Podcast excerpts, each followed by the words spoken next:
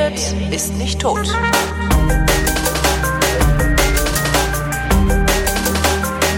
Vor zwei Jahren hatte ich ein bisschen Zeit totzuschlagen, bin in einen kleinen Buchladen in Nikolassee gegangen und habe da ein Buch gefunden mit dem Titel Israel ist an allem schuld, warum der Judenstaat so gehasst wird. Was das Buch macht, habe ich dann schön formuliert in der Rezession dazu, äh, Rezension dazu gelesen. Es hilft einerseits, das Verhalten Israels besser zu verstehen, aber vor allem dem Phänomen des deutschen Antisemitismus auf die Schliche zu kommen. Und weil es genug Menschen gibt, die nicht gern lesen oder nicht genug Zeit oder so haben, ähm, hoffe ich mit dieser Sendung ein bisschen dazu beitragen zu können und begrüße die beiden Autoren des Buches Esther Shapira und Georg M. Hafner. Guten Tag. Hallo. Wie kommt man dazu, so ein Buch zu schreiben? Das, das Thema ist doch entsetzlich anstrengend. Darf ich was Persönliches gerade sagen? Natürlich. Es ist ja witzig, dass Sie das in einer Buchhandlung Niklas Säge gekauft haben Ja.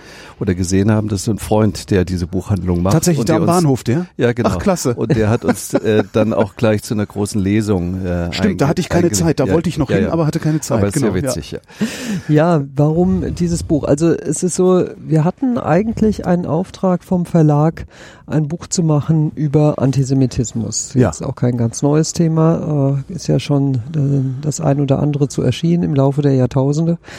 Aber ähm, jetzt war es so, dass wir uns natürlich eingearbeitet haben, dachten, gut, wir schauen, in der Tat ist eine Stimmung da seit etlichen Jahren, die sich wieder verdichtet und für Juden wird es ungemütlicher. Ist das wirklich so? Ja, ich denke schon, dass Okay. das so ist. Aber dann passierte etwas, das waren so Befindlichkeiten, äh, das Umschauen im rechten, äh, im linken Spektrum, so meandernd. Mhm. Und dann passierte der Gazakrieg.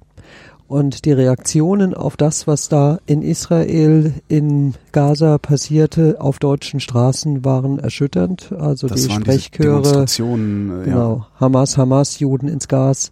Äh, diese Sprechchöre auf deutschen Straßen, die Angriffe auf Synagogen, das Gefühl der Bedrohung und vor allem das Gefühl völliger völligen Unverständnisses, der Kälte, der Isolation, mit dem sich viele Juden rumzuschlagen hatten, die auf einmal in Haft genommen wurden äh, für eine als unverhältnismäßig empfundene Militäraktion der Israelis, die man natürlich auch anders sehen kann, nämlich als ein Reagieren auf einen jahrelangen Raketenbeschuss. Ähm, das führte dazu, dass wir gedacht haben, nein, wir müssen es stärker fokussieren. Das wirkliche Thema ist inzwischen Antisemitismus im Gewand des äh, Israel-Hasses. Der Israel-Kritik. Der, ja, das wird ja gerne, ich würde das gerne unterscheiden, Tatsächlich, deswegen sage ich das Israel-Kritik. Israel-Hass und Antisemitismus. Ah, Okay, verstehe. Ja, weil Israel-Kritik, davon abgesehen, dass es ein Wortungetüm ist. Ich verstehe dieses ja Wort nicht. Ich hoffe, dass wir- Iran-Kritik oder was auch Ja, immer. eben, das, ja. das ist, genau. Äh, äh, wenn man bei Google eingibt, Iran-Kritik, habe ich gerade gesehen, dann kommt, äh, ich verstehe nicht, was Sie meinen, äh, meinten Sie Israel-Kritik. Tatsächlich. Ja, kann man ausprobieren. Also von daher ist das sicherlich ähm, der Moment gewesen, an dem uns klar geworden ist, nein, hier passiert was Existenzielles gerade, hier löst sich ein ja, hier lösen sich, hier fallen auch äh, Tabuschranken. Hier wird was offen ausgesprochen, was bislang eher schwelte. Und das Vehikel, es offen aussprechen zu können, ist, dass es scheinbar ja nur eine politische Kritik an einem Staat beziehungsweise an der Regierung dieses Staates und seiner Politik ist. Das, was aber drinsteckt, ist was anderes. Dass das, dass das schwelte, hätten wir das wissen können? Hätten wir das ahnen können? hätten wir es Also wissen müssen? Ehrlich gesagt, wir hatten schon einige Kapitel geschrieben, die sich etwas mühsam gestalteten, weil so offensichtlich Antisemitismus in Deutschland nicht zu sehen, zu spüren, aber nicht zu belegen war.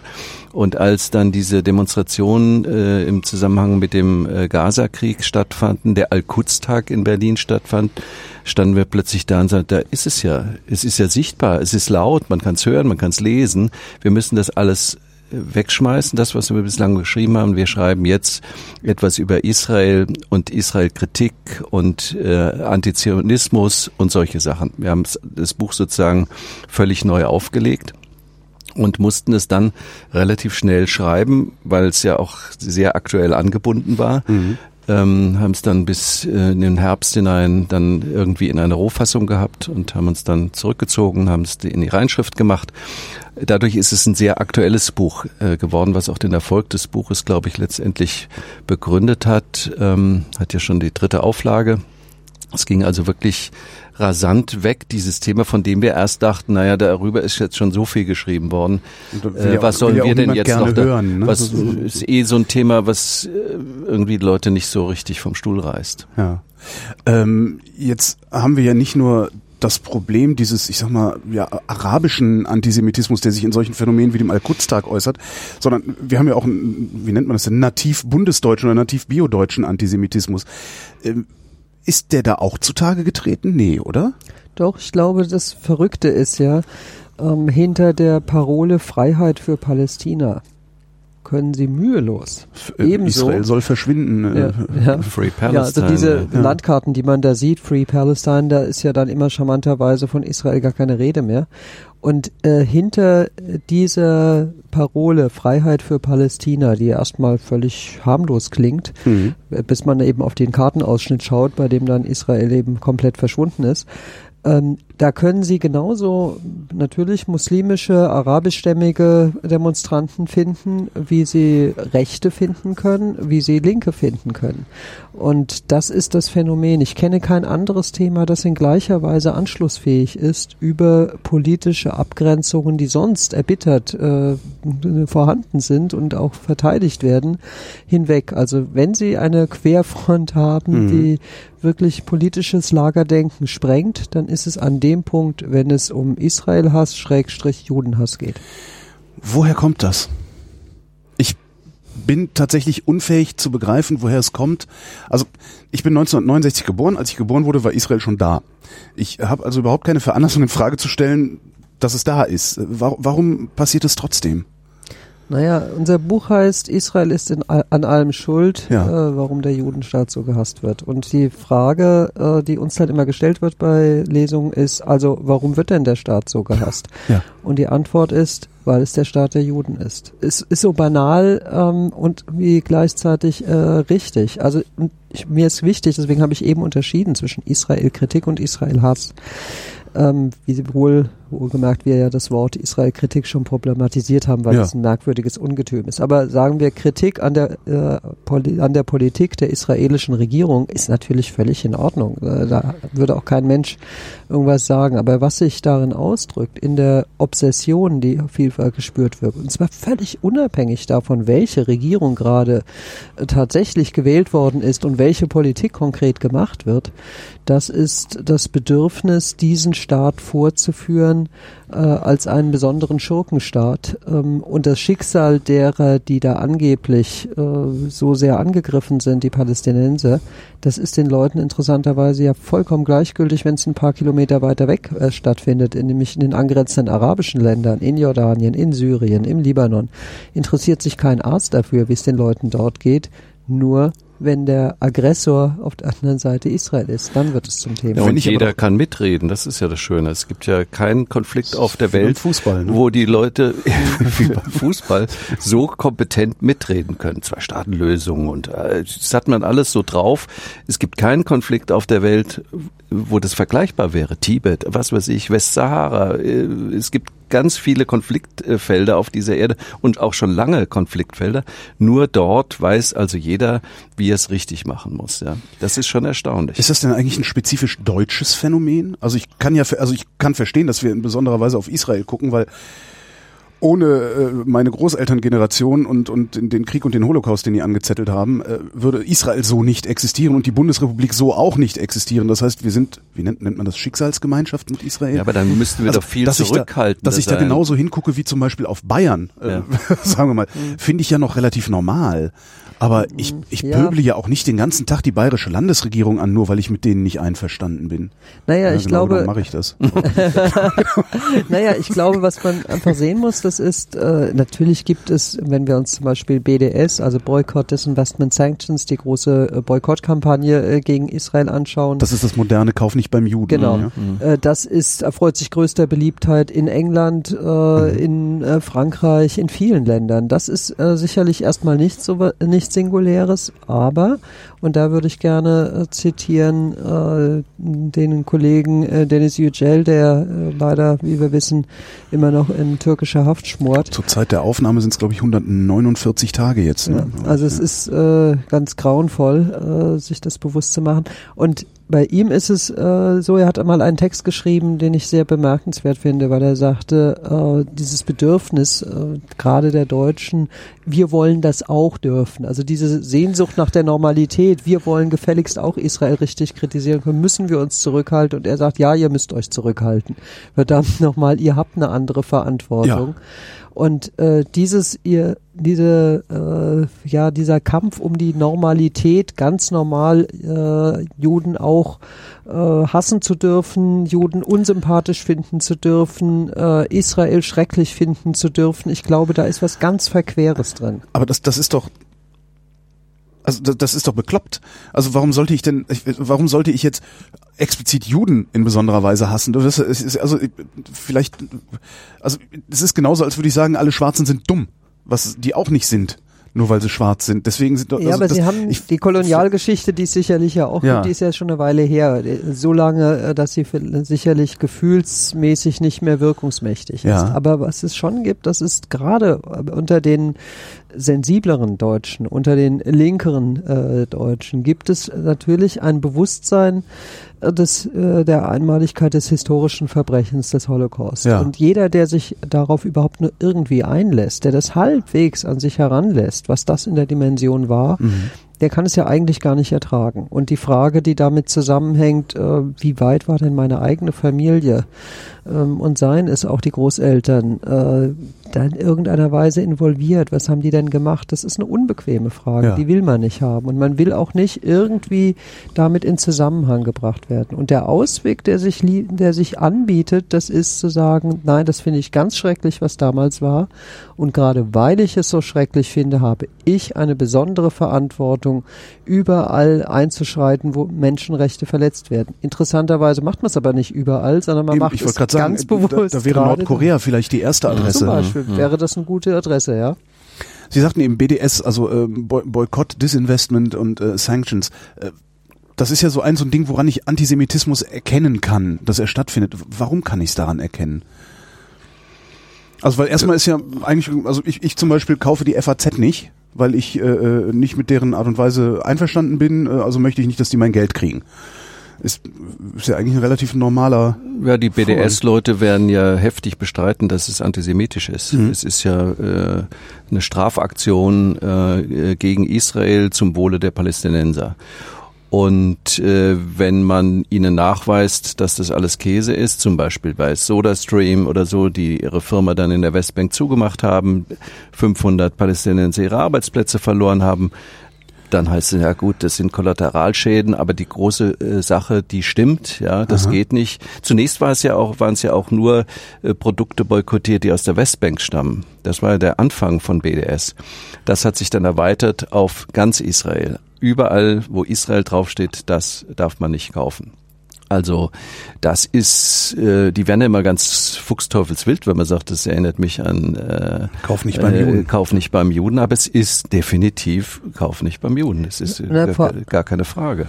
Es gehört weil, ja noch dazu, wenn ich ergänzt habe, der Vorläufer eigentlich dieses Kaufboykotts ist ja ein Wissenschaftsboykott. Das Ganze hat ja seinen Ursprung genommen und das ist schon viele Jahre her, in der ausgerechnet unter Wissenschaftlern. Das ist ja eigentlich ein Campusboykott ursprünglich mal. Mhm äh, aus England kam. Und äh, die Idee dahinter war, äh, israelische Wissenschaftler äh, nicht mehr auftreten zu lassen. Also man bricht den Dialog ab. Also im Grunde so ein Umgang wie damals mit äh, Südafrika in den genau. 80ern, als man gesagt hat, äh, wir, wir treten nicht bei euren Konzerten auf, genau. äh, wir unterstützen ja, dieses deswegen Regime ist ja auch dieser Kulturboykott, der jetzt dann auch zunehmend für Wellen schlägt, also Künstler, die nach Israel fahren und dort auftreten, ja.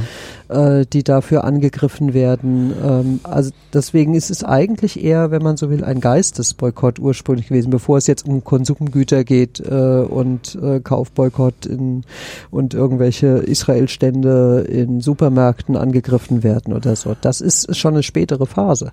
Und der Anfang, finde ich, macht viel deutlicher, was daran problematisch ist. Noch viel mehr als die Frage, ob man jetzt Jaffa-Orangen kauft oder nicht oder ja. Kamelwein. Sondern da geht es doch äh, darum, klar zu sagen, äh, als Vertreter Israels, und das sind ja keine Politiker, das ist ja kein äh, Boykott äh, missliebiger Politiker, mhm. sondern jeder Bürger Israels wird als Person in Haft genommen für die Politik des Staates. Jetzt äh, bekomme ich natürlich das Problem, also das, Sie sagten ja, Israel ist halt der Judenstaat. Wenn ich jetzt das ist jetzt ein, ein sehr weit hergeholte Konstruktion, die ich jetzt mache. Wenn ich jetzt tatsächlich jemand bin, der so anständig ist, grundsätzlich keine Produkte aus einem Land zu kaufen, das äh, mit meinen Vorstellungen von Menschenrechten nicht einverstanden ist, bin ich doch eigentlich überhaupt nicht in der Lage, nicht antisemitisch zu handeln, in dem Moment, wo ich israelische Produkte boykottiere, oder? Naja. Also da stecke ich doch in einem Dilemma dann. Da stecke ich in einem Dilemma, weil zunächst mal dieser moralische Maßstab ja relativ hoch ist. Wenn ich keine Produkte aus einem Land kaufen will, in dem Menschenrechtsverletzungen passieren, ja, dann wird, glaube ich, der Speisezettel das äh, klein. Sehr eng, ja. Also Tomaten aus Marokko kann ich schon, zum Beispiel schon nicht mehr kaufen, Ja, weil die möglicherweise aus der Westsahara stammen. Selbst bei Steckrüben äh, aus der Region äh, Ähm, ja. könnte ich äh, problematisch äh, argumentieren. Ja. Also das wird, das wird schon mal schwierig. Und dann muss ich mich ja fragen, wen suche ich mir denn aus? Ja. Also da ich ja wahrscheinlich nicht so konsequent alles vermeiden kann, äh, irgendwo ein Regime zu unterstützen, das vielleicht äh, nicht mit meinen hehren Maßstäben Schritt halten kann, dann ist ja die Frage, wo mache ich es denn? Und da wird's ja interessant. Also werden denn Produkte äh, aus Marokko, wie gesagt, Westsahara, die Tomaten, wird das, wird das boykottiert? Gibt es einen äh, Boykott? Wir sagten eben Nordkorea, das würde uns leicht fallen, da kommt nicht so viel her. Nö. Überhaupt irgendwas ähm, her? Aber auch der Iran ist vielleicht so, oder Sudan, das mag sicherlich noch nicht ganz so kompliziert sein. Äh, da braucht man keinen Boykott in Erwägung zu ziehen. Man könnte aber durchaus dafür eintreten, dass der äh, politische Druck äh, insgesamt Deutschlands auf Länder wie den Iran zunimmt. Da freut man sich aber häufig ja eher drüber, dass gerade der äh, Boykott wieder weg ist und Mhm. gelockert wird und die Wirtschaftsbeziehungen munter ausgebaut werden. Also warum fokussiert man sich in dieser Weise auf Israel?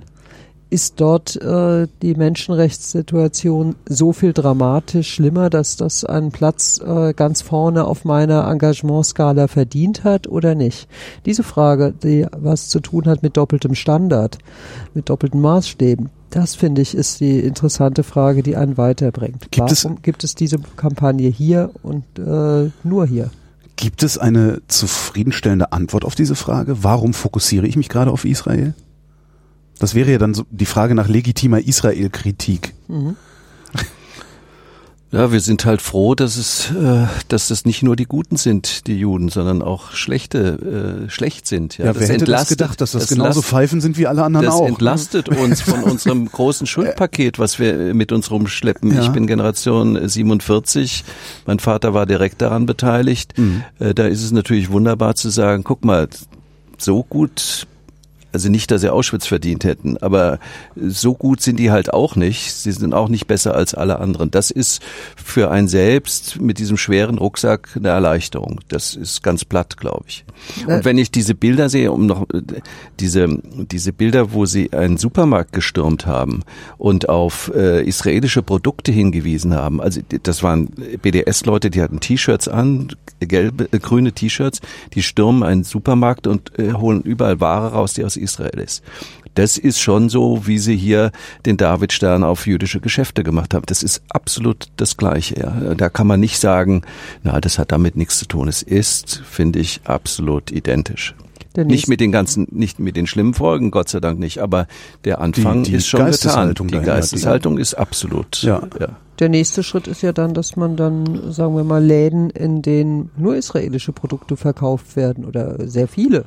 Da Ja, kann man ja dann vielleicht gleich was an die Schau ja, Zeug Da gibt, kann man ja gleich was ans. Schaufenster machen. Da braucht man nicht jedes einzelne Produkt aus dem Regal zu ziehen. Woran erkenne ich den Antisemiten? Dass er es leugnet. Das ist, Na, der Antisemitismus Herr ist, Hafner, sind Sie Antisemit? Ich bin kein Antisemit, Aha, aber genau. ich habe Das nichts ich gegen noch mal Juden, sagen. aber Ja. genau. Äh, naja, ich glaube, das Obsessive, das ist etwas, äh, was uns an weiterbringt. Äh, wir oh, das ist sehr deutsch, das Obsessive. ja, aber in dem Fall ist eine- natürlich auch eine- nicht nur. Aber Eine Sache um ihrer selbst willen zu tun. Ja, Ja, das- also als ich vorhin sagte, es ist so, dass gerade die Sensiblen in besonderer Weise dafür anfällig sind, äh, verführbar. Äh, da steckt äh, im Grunde genau äh, das drin. Wenn ich es als furchtbar empfinde, da ist eine Drucksituation, es drängt mich, ich will was dazu sagen. Ich kann einfach gar nicht gelassen bleiben. Bleiben. Ja. Ich kann nicht entspannt sagen, ach naja, das fand ich eine gute Aktion, wenn, wenn ich mich in besonderer Weise jetzt für den Nahostkonflikt, warum auch immer, auch das ist ja schon mal interessant, gibt ja doch eine Reihe von Konflikten auf Ja, der er Welt. vor unserer Haustür ist. Ja. Also Also äh, ja, es gibt aber schon noch um, also um Syrien zum Beispiel könnte man sich auch, äh, Stimmt. ist jetzt nicht so weit Ja. entfernt und hat vielleicht doch noch ein paar mehr Menschenleben gekostet. ist aber nicht seit äh, 40 Jahren äh, in hoher Aufmerksamkeit in unserer Presse vertreten. Das Ja, ja, aber das, das ist, ist es ja der Punkt. Das, ist Das ja ist schon ja der interessant. In Ja. Israel sind mehr Journalisten akkreditiert als auf dem ganzen arabischen, äh, äh, afrikanischen Kontinent. Aha. Also das ist ja in sich schon bemerkenswert. Aber egal, sagen wir mal, es interessiert die Leute in besonderer Weise dieser Nahostkonflikt. Dafür gibt es sicherlich auch gute Gründe, will ich gar nicht in Abrede stellen. Dann ist doch aber das Interessante äh, daran, warum habe ich dann keinen differenzierten Blick darauf? Da könnten mir ja auch Dinge auffallen, die gut sind.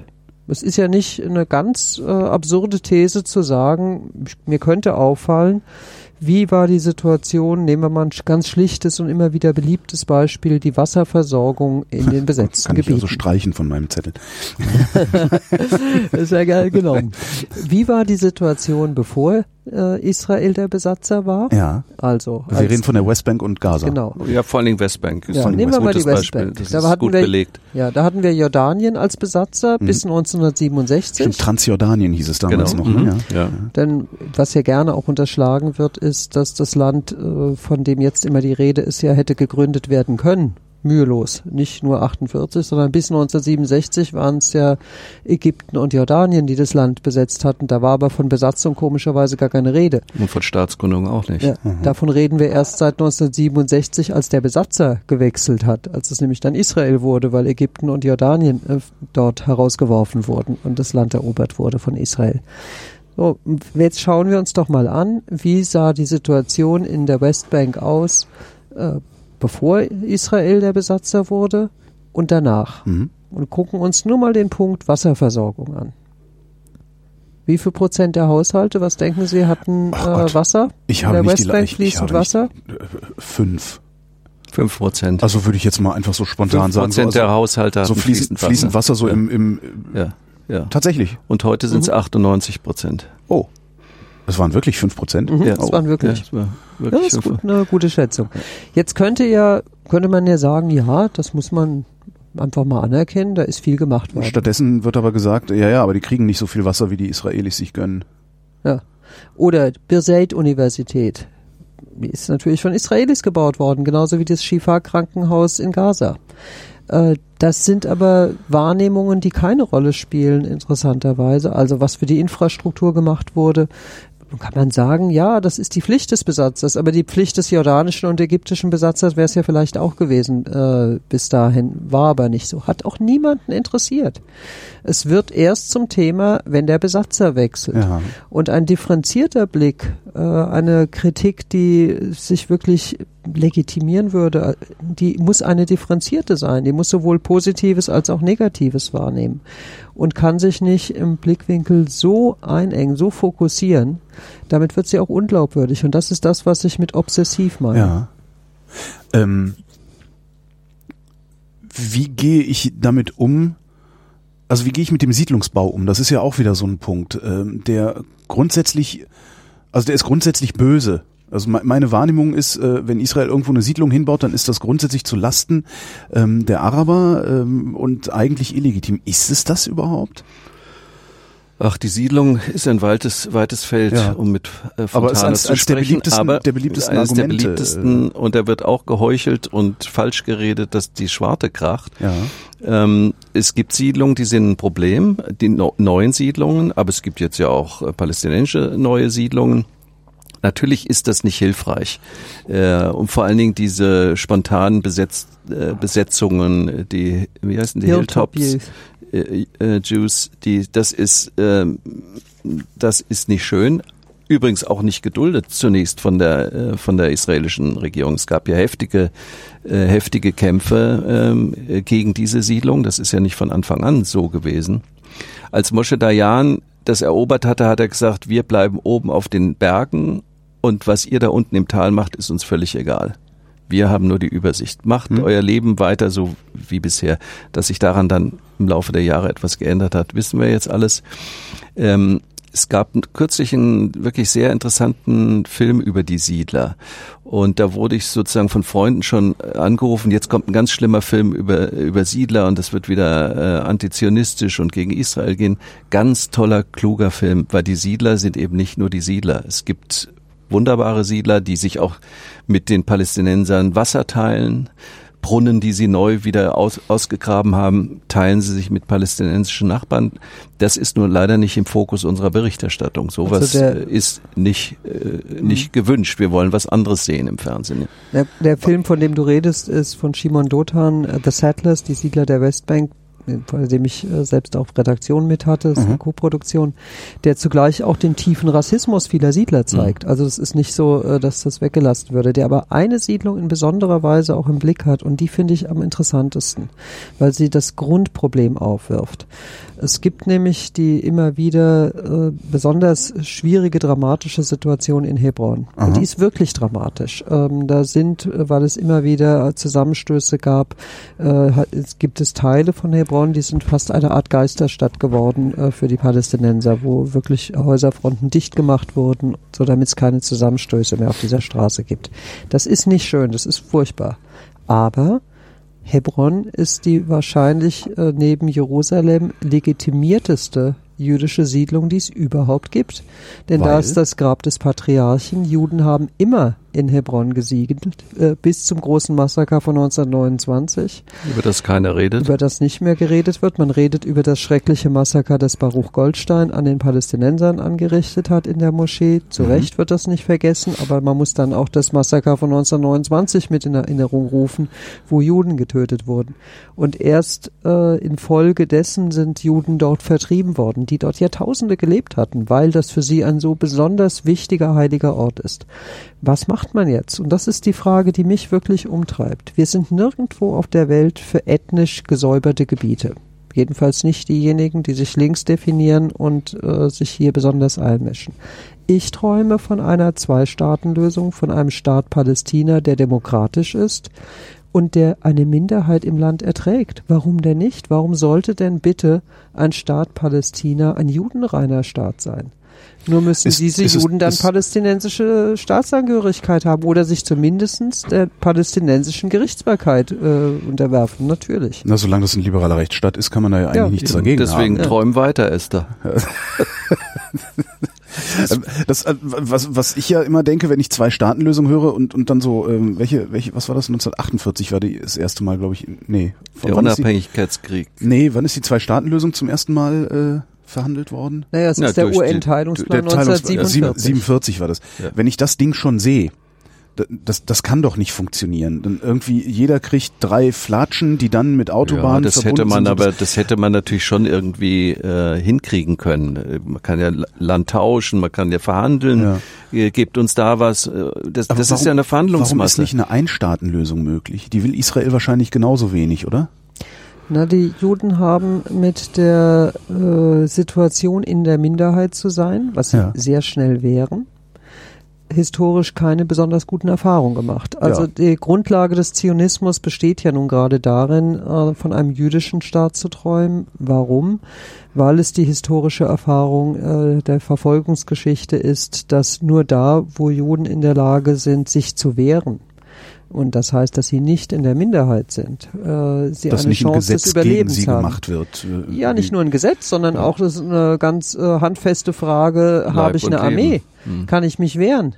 Na, die Armee, die Armee wäre dann ja da. Also die, die Idee wäre ja sowas zu haben wie die Bundesrepublik Israel äh, und da wohnen sie halt alle mhm. und haben aber eine so robuste Verfassung und eine so robuste Gerichtsbarkeit, dass nichts passieren kann. Ja, das sehen Obwohl wir ja gerade in der Deutsche Türkei. Reich auch. Ja, und wir sehen auch gerade in der Türkei, wie schnell es geht, ja. Gesetze, die da sind, auszuhebeln.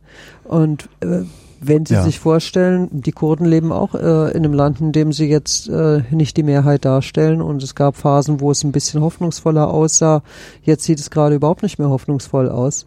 Also wie schnell das kippen kann, das, hat, das sehen sieht man wir auch an Gaza. Sieht man auch an Gaza. Gaza ist ja ein palästinensischer Staat. Da ist ja kein Jude mehr. Das ist ein reiner ethnisch sauberer palästinensischer Staat. Und wie es da aussieht, da möchte keiner von uns leben. Antidemokratisch, äh, grauenhaft, ja. Ja, die Angst ist natürlich in einem binationalen Staat, was ja auch eine naheliegende Konstruktion Ja. war, eine Konstruktion, von der Martin Buber geträumt hat Mhm. und viele andere. Das ist auch in der Theorie eine schöne Idee. Aber an der Stelle bin ich, ich sage es ganz klar, wirklich Zionistin. Ich Ja. glaube, äh, dass es kein Volk gibt, äh, das nachgewiesenermaßen historisch begründet so sehr es verdient hat, einen Staat zu haben, der das Gefühl von Sicherheit vermittelt aus der Situation auch militärischer Stärke heraus. Israel kann es sich nicht leisten, auch nur einen Krieg zu verlieren, dann ist dieses Land weg. Das Gebiet, um das es geht, ist so klein, dass das Risiko zu sagen, ähm, wir leisten es uns auch schwach zu sein, wir leisten es uns auch vielleicht demografisch irgendwann in der Minderheit Mhm. zu sein, das ist kein Problem. Ich glaube, dieses Risiko ist zu groß. Jetzt äh, sagt der ähm, Israel-Kritiker, ja, aber die, die können ihr eigenes Land haben, aber nicht da. Was entgegnen wir dem? Wo denn sonst? Madagaskar. Madaga Madagaskar ist doch Ja, auch schön. Wo der Pfeffer Plan. wächst. Ne? Na, das hat Eichmann ja schon vorgeschlagen. Ach, echt? Ach, ja, scheiße. Ja, ja. Tut mir leid. ist schon verbucht. Also ist das ist, ist, Naja, es ist ja, es ist ja sozusagen heiliges Land für die Ja. Juden. Also man kann sagen, man könnte überall ansiedeln, aber es ist ja, sie haben ja mit demselben Recht wie die äh, Araber oder Palästinenser sagen, es ist unser Land. Da waren und die Juden waren nun äh, kann ja äh, noch so viele UNO-Gegenbeschlüsse geben. Es ist das Land der Juden. die waren zuerst da. Das ist ist so, ja. Das Wobei taugt das taugt das Nein, nach so vielen taugt- tausenden Nein, Jahren aber des es- zuerst da gewesen Seins, taugt das dann Naja, auch als aber Begründung? Ich finde, also, das ist schon eine interessante Frage, weil es die Frage nach dem historischen Verfallsdatum aufwirft. ja genau. Also welche Halbwertzeit haben wir? Ja, Ab sowas. wann genau, gehört mir ein genau, ja. Land? Ja. Wie lange? Ja, wir haben ja diese diese diese absurde Nationalismus-Tendenz jetzt gerade wieder hier im Land, äh, wo ja genauso Naja, begründet wird, ja, wir genau. waren hier Erster. Wo ich auch mir denke, halt doch den Bagger. Ja, ja. Aber ja, Ja, aber das ist doch interessant, wenn wir jetzt sagen, also das äh, nach, ja, wie lange denn? Nach Jahrzehnten, nach zehn Jahren, nach Ich- 50 Jahren, nach 100, nach 1000? Also wenn wir einen Wert annehmen wie 50 Jahre, wenn man sagen, also das ist dann jetzt wirklich, da muss man sich mit Ja. der Realität abfinden, dann sage ich in Ordnung. Dann finden wir uns doch mit der Realität Ja. ab, dass Gaza und äh, Westbank eben jetzt israelisch sind. Na gut, aber dann, Liegt dann, 50 Jahre zurück. dann sagen wir mal, sagen wir mal zehn Generationen, dann sind wir so bei ungefähr 250 Jahren. Ähm, Ja, aber warum zehn Damit- und damit nicht neun oder elf? ja. Also das ist ja, was ich damit sagen will, ist, äh, das ist das äh, ja kollektive Gedächtnis Ja. ist ja eins, was viel länger zurückgeht. Vor allem, bei, wenn es, wenn wir nicht einfach nur um ein Stück Boden, was schon heilig und schwierig genug immer Mhm. ist, äh, für äh, viele Völker, wenn wir uns es mit der Religion verknüpft angucken, dann kann man halt äh, irgendwie schlecht in Abrede stellen, dass Jerusalem in besonderer Weise eben auch ein, ein heiliger Ort für die Juden ist, ähm, für die Muslime auch, aber da ist ja vorweg schon mal äh, Mekka. Ähm, und die Frage des Tempelbergs zum Beispiel, die ja da aufgeworfen wird, die zeigt es ja wie in einem Brennpunkt. Mhm. Zweifellos sind die Muslime nach den Juden gekommen und übrigens ja auch nach den Christen. Ähm, was folgt daraus? Dass diejenigen, die Das heißt, als erstmal Letzte müssten sich die Christen sind, mit den Juden um das Land prügeln, bevor die Genau. Muslime. Guter Vorschlag. Ja, aber äh, nehmen wir den letzten Besatzer, nehmen wir dann dessen Recht und sagen, der ist äh, der zuletzt gekommene, darf Und es, da wäre ich dann wieder an, an den doppelten Standards. Ne? Ja. Wenn ich sage, okay, die, Ja. die dürfen 100 Jahre, äh, wir äh, haben hier aber eine tausendjährige Geschichte Ja. äh, auf germanischem Boden. Bei der Krim Ja. höre ich jetzt schon Leute, die sagen, naja, jetzt hat es auch wirklich keinen Sinn mehr, sich da noch größer drüber aufzuregen. Das ist jetzt so, da ist Russland ähm, und damit muss man Ja. sich jetzt eben abfinden. Tibet, da ist eben China, äh, das ist jetzt so und jeder, der noch der Meinung ist, äh, Tibet gehört vielleicht den Tibetern, äh, der ist realitätsfremd. Wie lange muss etwas zurückliegen, um faktisch einfach anerkannt zu werden, weil es da ist? Im Falle Israels scheint es mir besonders lang zu dauern. Denn es gibt ja äh, nicht nur die Frage der besetzten Gebiete, sondern, da kommen wir zurück auf den Anfang, diese Karte Free Palestine, da ist ja auch nicht äh, das Kernland Israels in den Grenzen von 48 irgendwie schraffiert, sondern da ist eben gar nichts. Dieser Staat hat in vielen Köpfen bis heute gar kein Existenzrecht. Was ich auch nicht verstehe, ist, es muss doch letztlich jedem halbwegs klar denkenden Menschen äh, bewusst sein, dass Israel da nicht verschwinden wird. Und wenn, wenn irgendjemand wirklich daran gelegen ist, da unten Frieden zu haben, dass man den bestimmt nicht erreicht, indem man Israel angreift. Ähm, warum passiert das trotzdem? Haben Sie da eine Theorie? Eine Antwort wird es ja wahrscheinlich gar nicht geben auf die Frage, oder? Ich glaube, dass äh, viele Kräfte Israel tatsächlich äh, weghaben wollen und auch glauben, dass ihnen das gelingt. Ich bin da nicht so sicher, äh, ob Israel wirklich überlebt. Also wenn ich äh, mir die Aufrüstung im Iran und die Lässigkeit, mit der wir da äh, hierzulande umgehen und sagen, das äh, wird schon nicht, die, die werden auch keine Atombombe bauen und äh, schon gar nicht einsetzen.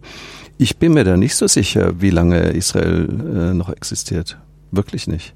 Das ist jetzt sehr äh, finster, äh, das will ja. ich gar nicht bis zum Ende denken, aber was ich äh, darauf als Antwort sagen will, ist vielen Israel-Kritikern, die sich des Schicksals der Palästinenser so annehmen, geht es eben nicht um die Palästinenser, nicht um die Verbesserung der realen Lebenssituation der Menschen vor Ort, nicht um eine Befriedung und äh, eine glückliche Zukunft für zwei Völker und zwei Länder. Dann müssten sie nämlich viel mehr versuchen, Verständigung herzustellen und müssten um Verständigung werben, sondern ihnen geht es darum, gegen Israel Position zu beziehen, nicht für die Palästinenser. Denn eins ist ganz klar, ein Staat Palästina, wenn es ihn irgendwann vielleicht geben wird, der hoffentlich ein demokratischer Staat ist. Der muss ja auch ein wirtschaftlich überlebensfähiger Staat sein, sonst hat das Ganze ja gar keinen Sinn. Was macht man, wenn wir ja nicht sehenden Auges äh, einen verelendeten Staat gründen? Mhm.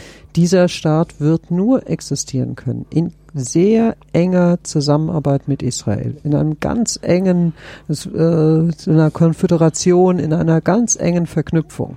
Denn die, der natürliche Partner wird nicht Jordanien sein, die selbst ein riesiges Wirtschaftsproblem haben und auch nicht Ägypten, äh, Gaza, sondern natürlich können die viel mehr profitieren durch diese große Nähe zu Israel. Ja, wie es ja auch vor der ersten Intifada ja. war. Also es war ja ein ja. absoluter äh, Austausch, wirtschaftlicher Austausch, Nähe. Man, äh, unsere Stringerin in Gaza, die ist abends immer nach Tel Aviv gefahren ins Kino. Ja, das ist, äh, das vergisst man äh, so schnell, dass es vor der ersten Intifada außerordentlich ertragreiche Zusammenarbeit äh, gab, ja. die erst dadurch zerstört worden ist. Und die großen Unterstützer hier, die kühlen ihr revolutionäres Mütchen auf Kosten der Leute vor Ort und auch und gerade auf Kosten der Palästinenser. Und das ist mhm. das, was ich so schrecklich daran finde.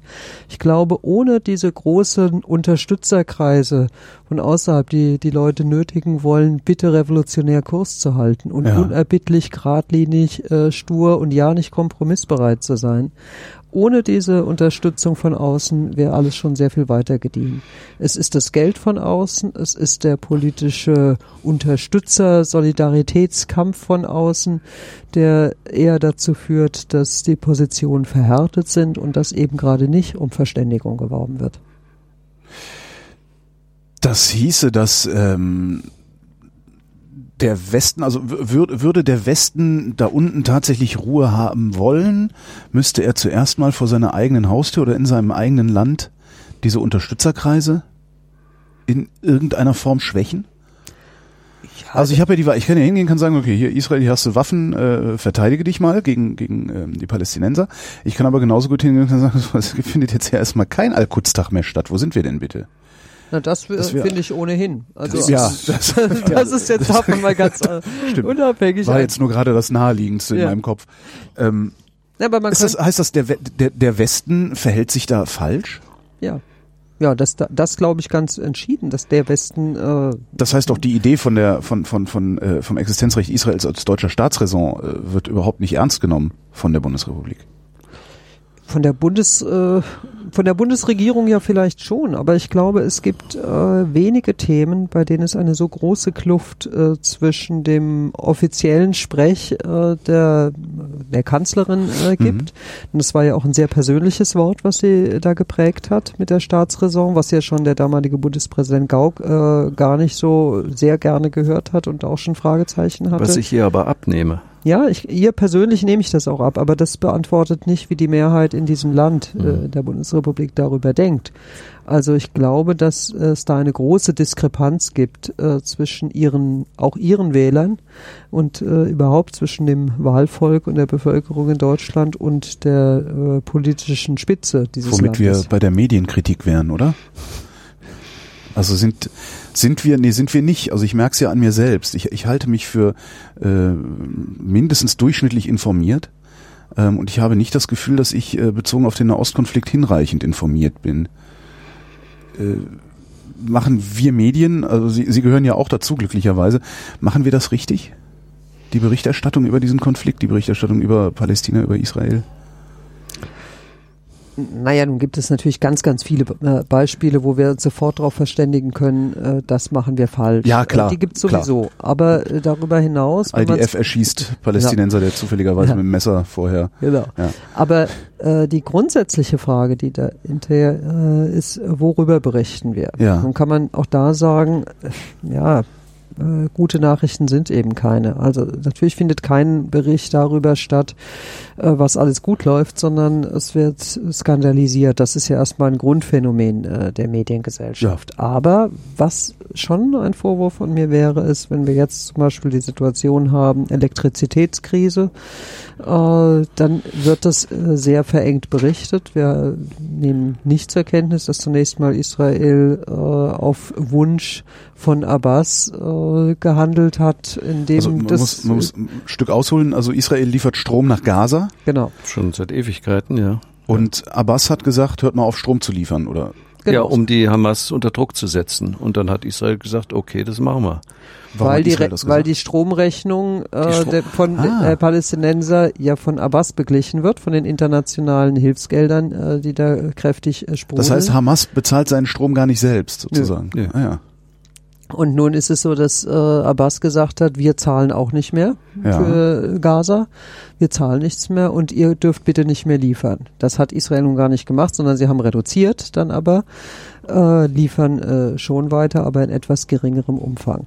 Das wäre ja doch ein interessantes Beispiel, um mal zu sagen, wie sieht's denn überhaupt mit der Stromversorgung aus? Wie viel wurde in der Vergangenheit geliefert? Wer hat's bezahlt? Was hat Israel gemacht trotz der Abtrennung des Gazastreifens? Was gibt's eigentlich an Warenverkehr?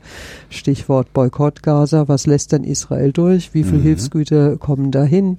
Wie funktioniert das? Diese Zusammenhänge werden nicht beleuchtet. Die interessieren auch im Detail nicht. Die interessieren auch unsere Zuschauer und äh, Zuhörer ja nicht. So genau will man es nämlich nicht wissen. Man will nur so viel wissen, wie es ausreicht, um die Empörungs äh, Haltung äh, einzunehmen. Welle ja. erneut äh, zu begründen gegen Israel. Ja, das klingt doch auch besser. Israel drosselt äh, Energiezufuhr nach Gaza. Das ist doch viel besser als äh, als äh, Abu Mazen äh, Abbas äh, äh, drosselt Energie äh, in Gaza. Das kapiert schon gar keiner. Das andere ist plakativ, stimmt ja auch in irgendeiner Form. Äh, Das ist wie jetzt gerade die Angriffe oder die, das Überschwappen des Krieges aus Syrien über den Golan, auf den Golan. Da habe ich heute wieder in der, im FAZ-Net äh, gelesen, ähm, Israel äh, greift erneut Syrien, äh, Stellung in Syrien an. Also kann man sagen, die Leser lesen nicht nur die Überschrift, aber es gibt die viele, die lesen halt, das, auch ich lese oft nur die Überschrift, ja. Und das ist, das ist einfach, das ist einfach bodenlos und manchmal glaube ich, es ist auch Absicht. Ja, man könnte ja, äh, ich habe keine Man ja- Schlagzeile. Man soll ja, man soll ja keine Verschwörung Nein, unterstellen, aber- wo, wo Dummheit zur Erklärung ausreicht. Aber, Genau. wa- aber warum ist es nicht so, dass man seit Tagen, seit Tagen wird Israel mit Raketen, ob die nun gezielt, fehlgeleitet, was auch immer, wird der Golan beschossen. Ja. Man kann auf dem Golan nicht mehr, nicht mehr ungeschützt rumfahren. Ich würde jetzt zum Beispiel da nicht hochfahren. Man kann ja da oben wunderbar nach Syrien reingucken. Diese Schlagzeilen, die ja viel dramatischer sind, weil ein Krieg überschwappt auf ein, äh, auf ein friedliches Land. Warum kriege ich diese Schlagzeilen eigentlich nicht zu Ja, lesen? w- ist ja die Frage, warum? Also was, was, es scheint ja, also so oft wie solche seltsamen Überschriften irgendwo stehen, scheint es ja mindestens ein strukturelles Problem im, im Journalismus zu geben. die- Also ich unterstelle, Lieb- ich unterstelle echt Dummheit. Ich unter, Meine. Lieblingsschlagzeile ist ja die vom Fokus. Israel droht mit Selbstverteidigung. Ja. Das finde ich, das finde ich Ja. einfach die, die genialste Überschrift. Ja, Ja. das ist nicht schlecht. Ich, wenn, wenn ihr das nicht macht, bringe ich mich um. ja, Ja. genau. Aber wa- was, was stimmt nicht möglicherweise in unserer Journalistenausbildung oder, oder Ja. ist das ein Persönlichkeitsbildungsproblem? Was Naja, sagen wir mal so. Erstens, äh, wenn die äh, Umfragen stimmen, die ja konstant in schwankenden Zahlen, aber ungefähr rund 20 Prozent Antisemiten quer durch die sozialen Schichten, Bevölkerungsgruppen und Berufsgruppen äh, konstatieren, das heißt, dann wäre es ja sonderbar, wenn 20%, es nicht ah, 20 Prozent auch antisemitischer Journalisten gäbe. Wobei wir erneut bei der Frage sind, was ist dann antisemitisch? Äh, Ich würde auch nochmal unterscheiden zwischen dem bewussten und dem unbewussten Antisemiten. Wir haben ja in Deutschland die besondere Situation, dass es nirgendwo leichter ist, für sich zu sagen, ich bin kein Antisemit, gerade wegen der Vorgeschichte, weil Antisemitismus bei uns damit verbunden ist, die Leute äh, anzuzünden. ja, also Ja. jeder, der sagt, Auschwitz war furchtbar, kann für sich sagen, ich bin kein Antisemit. Ja. Weil äh, wir eine merkwürdige Fallhöhe erreicht haben. Ja, bei uns riecht's ja bei dem Wort Antisemitismus immer gleich nach Gas. Ja, Und jeder, der das schrecklich findet, hat für sich das entspannte Gefühl, also antisemitisch bin ich schon mal nicht. Wenn man es so hoch definiert, klar. Ich würde auch äh, nicht davon ausgehen, dass 20 Prozent der Bevölkerung findet, dass Auschwitz eine prima Lösung war. Aber äh, nee, aber die, die Fragen, die in solchen äh, da, da gestellt werden, die sind ja auch, Eben. die, die lauten ja nicht nach Auschwitz, sondern Eben. äh, das ist ja eher Ja, sowas wie, glaub, glauben Sie, dass Juden in besonderer Weise zu großen Einfluss zu haben. groß- Ja, Genau. ja. Ja, genau, haben ja bestimmt Ja. haben die. hm. Und das gibt aber genau dieses äh, Gefälle wieder. Das heißt, dass Leute, die zwar unter diesen 20 Prozent gerechnet werden als Ergebnis der Studie, für sich das Gefühl haben, ich bin kein Antisemit. Weil sie ja äh, sich von Auschwitz distanzieren innerlich. Die haben gar nicht das Gefühl, für sich selbst antisemitisch zu sein. Und das trifft sicherlich auch auf viele Journalisten zu. Ähm, und diese Projektion äh, auf Israel als den jüdischen Staat, also indem man dann diese Gefühle, äh, die man hat, auf diesen Staat projiziert, die drücken sich dann eben auch in der Berichterstattung aus, auch in Überschriften. Hinzu kommt, dass wir Journalisten, sag ich mal, äh, in besonderer Weise sicherlich eine Berufsgruppe sind, die anfällig sind für Selbstbestätigung, für Narzissmus. Also wer strebt in diesem Beruf? Wer hat Lust, sich vor einer Öffentlichkeit zu produzieren? Äh, das ist ja schon mal eine gewisse Auswahl äh, an Persönlichkeitsstruktur. Ja. Und dann, diese Menschen sind sicherlich auch in besonderer Weise empfänglich dafür, dass sie das äh, formulieren, was auch ihre Leserschaft, ihre Zuhörerschaft, ihre Kundschaft insgesamt gerne hört, liest und sieht. Das heißt, wir sind Bildbeschaffer für die Bilder im Kopf, auch unsere Kundschaft und auch der eigenen. Wo hänge ich denn idealerweise die Messlatte für Antisemitismus hin? In so einer normalen, modernen Gesellschaft wie bei uns? Also auf auf welche Frage muss ich mit Ja antworten, um mich selbst auch eindeutig als Antisemit identifizieren zu können? Wenn ich die Kraft habe, das tun zu wollen. Das kannst du immer so schön. äh, Naja, es gibt ich ja komme mit diesen 3Ds immer durcheinander. Es gibt ja Aber diesen- es gibt diesen es gibt ja diesen 3D-Test berühmten und der 3D-Test. ist nicht ganz, nicht ganz. Äh, Also die Dämonisierung, wenn Israel äh, übertrieben äh, kritisiert wird, das ist dann der Nazistaat, äh, Apartheidstaat. Apartheid, äh, es ist der Holocaust an den Palästinensern, das sind sicher Dämonisierungen. Es ist die Delegitimierung, das heißt, dass man dem Staat das Existenzrecht abspricht. darüber überhaupt redet. Es Ja. gibt ja keinen Staat auf Ja. der Welt, wo über das Existenzrecht Das eines meinte ich Staat, vorhin, als ich Staates sagte, geredet Ja. wird. Der ist ja. halt da. Als ich auf Ja. die Welt kam, war der da. Ja. Ich stelle So. überhaupt nicht in Frage, dass der nicht da ja, ist. aber schon allein das Ja. Reden darüber, Ja. ob dieser Staat existieren darf oder nicht, das ist antisemitisch. Ja, es gab mal einen israelischen Botschafter, der die schöne Anekdote erzählt hat, dass jemand anders auf ihn zukam, ein anderer Botschafter, und sagt, ich bin für die Existenz ihres Staates. Und er gesagt, das ist schön, ich bin auch für die Existenz ihres Staates. ähm, Entschuldigung. das, also das ist die Absurdität. Ja. und das, ja. Und das Tauglichste ist sicher die Frage des doppelten Standards. Also wende ich unterschiedliche Maßstäbe an in Ja. der Beurteilung Israels und in der Beurteilung des Rests der Welt. Und ich würde ein viertes hinzufügen, wenn man sich selbst auf die Schliche kommen will. Ja. Ist es immer, nicht nur bei dieser schwierigen politischen Frage, sondern grundsätzlich ist man ja gut beraten, in sich hineinzuhorchen, wenn einen etwas ganz besonders aufregt. Also wenn der emotionale Pegelschlag ganz besonders heftig ist, äh, dann spürt man im normalen Leben, hier scheine ich vielleicht verliebt zu sein, wenn mein Herz Ja. besonders hochschlägt, wenn Person X den Raum betritt oder äh, hier habe ich eine besondere Hassbeziehung, hängt ja oft zusammen. Also da, wo das Herz, das Gefühl in besonderer Weise beteiligt ist, da lohnt es sich genauer hinzuschauen. Und wenn dann so ist, wenn etwas, was Israel macht, mich mehr erzürnt, mich mehr erregt, mich in besonderer Weise in Wallung versetzt, viel stärker als bei irgendeinem anderen Land, dann glaube ich, gibt es hier ein erstes Verdachtsmoment Ja. zu sagen, einfach an sich selbst die Frage zu richten, warum regt mich das hier so auf, so überproportional? Gibt es darauf eine legitime Antwort auf diese Frage? Ne, die muss jeder für sich selbst finden. Ja. Das kann einem keiner ersparen. Ist, Das ist der Schuldrucksack. Das ist, das ist einfach, glaube ich, so. Wir haben da große, also wir, unsere Aber- Vorfahren haben große Schuld auf sich geladen. Und das hat man nicht so gern. Man ist nicht Schuldner irgendjemanden. Den Das ist möchte ja auch man das- lieber das- weghaben. Ja, der soll lieber drüber wegsterben, bevor ich meine Schulden zahlen muss. das ist ja auch eins der meistgehörten äh, Argumente. Ich bin daran nicht schuld. Ja, ja. Ich bin am Zweiten Weltkrieg nicht Die schuld. Gnade der späten Ja, Geburt. genau. ja. Ähm, wäre, wäre der moderne, ich sag mal, bundesrepublikanische Antisemitismus, wäre der ohne Israel überhaupt möglich?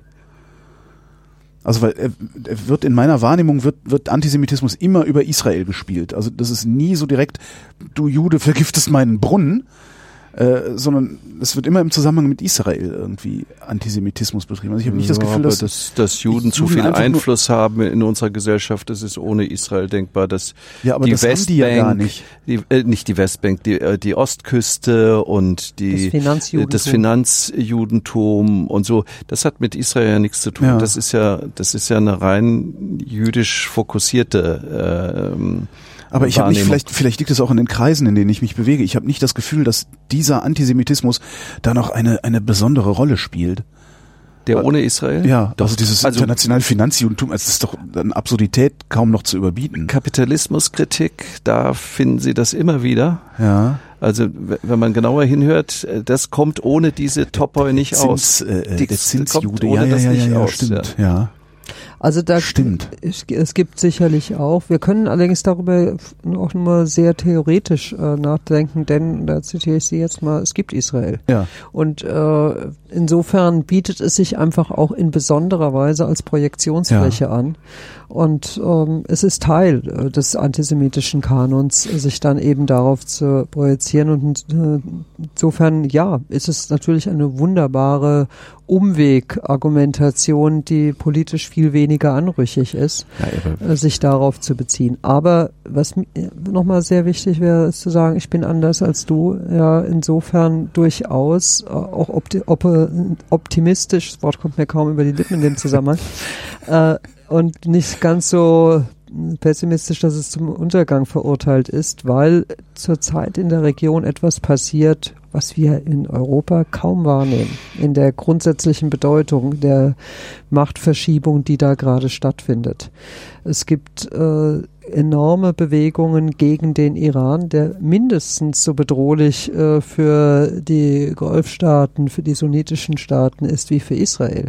Also die Achse äh, Saudi-Arabien, äh, Ägypten, äh, Jordanien. Es gibt dort gerade jetzt Zusammenschlüsse, die sehr darauf setzen, Nähe zu Israel herzustellen. Und äh, was da überhaupt nicht reinpasst im Moment, weil man braucht Israel als äh, Also. Bündnisgenossen, so. Nee, nee, nee, als, also- Bündnis, also- als nein, nein, nein, Bündnisgenossen gegen den Iran. Das, was Warum? Israel als Geheimdienstinformation hat, was Ah. Israel als Know-how hat, äh, das das ist braucht man. dringend nötig, und das ist äh, natürlich um ein auch ein gutes Anker, ein Gegengewicht. Anker in den Westen.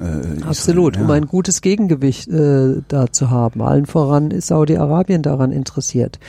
Ähm, und in, es gibt erste Handelsbeziehungen unter der Hand. Äh, sind, wird vorsichtig vorgetastet. Israel kriegt Überflugrechte. Ja.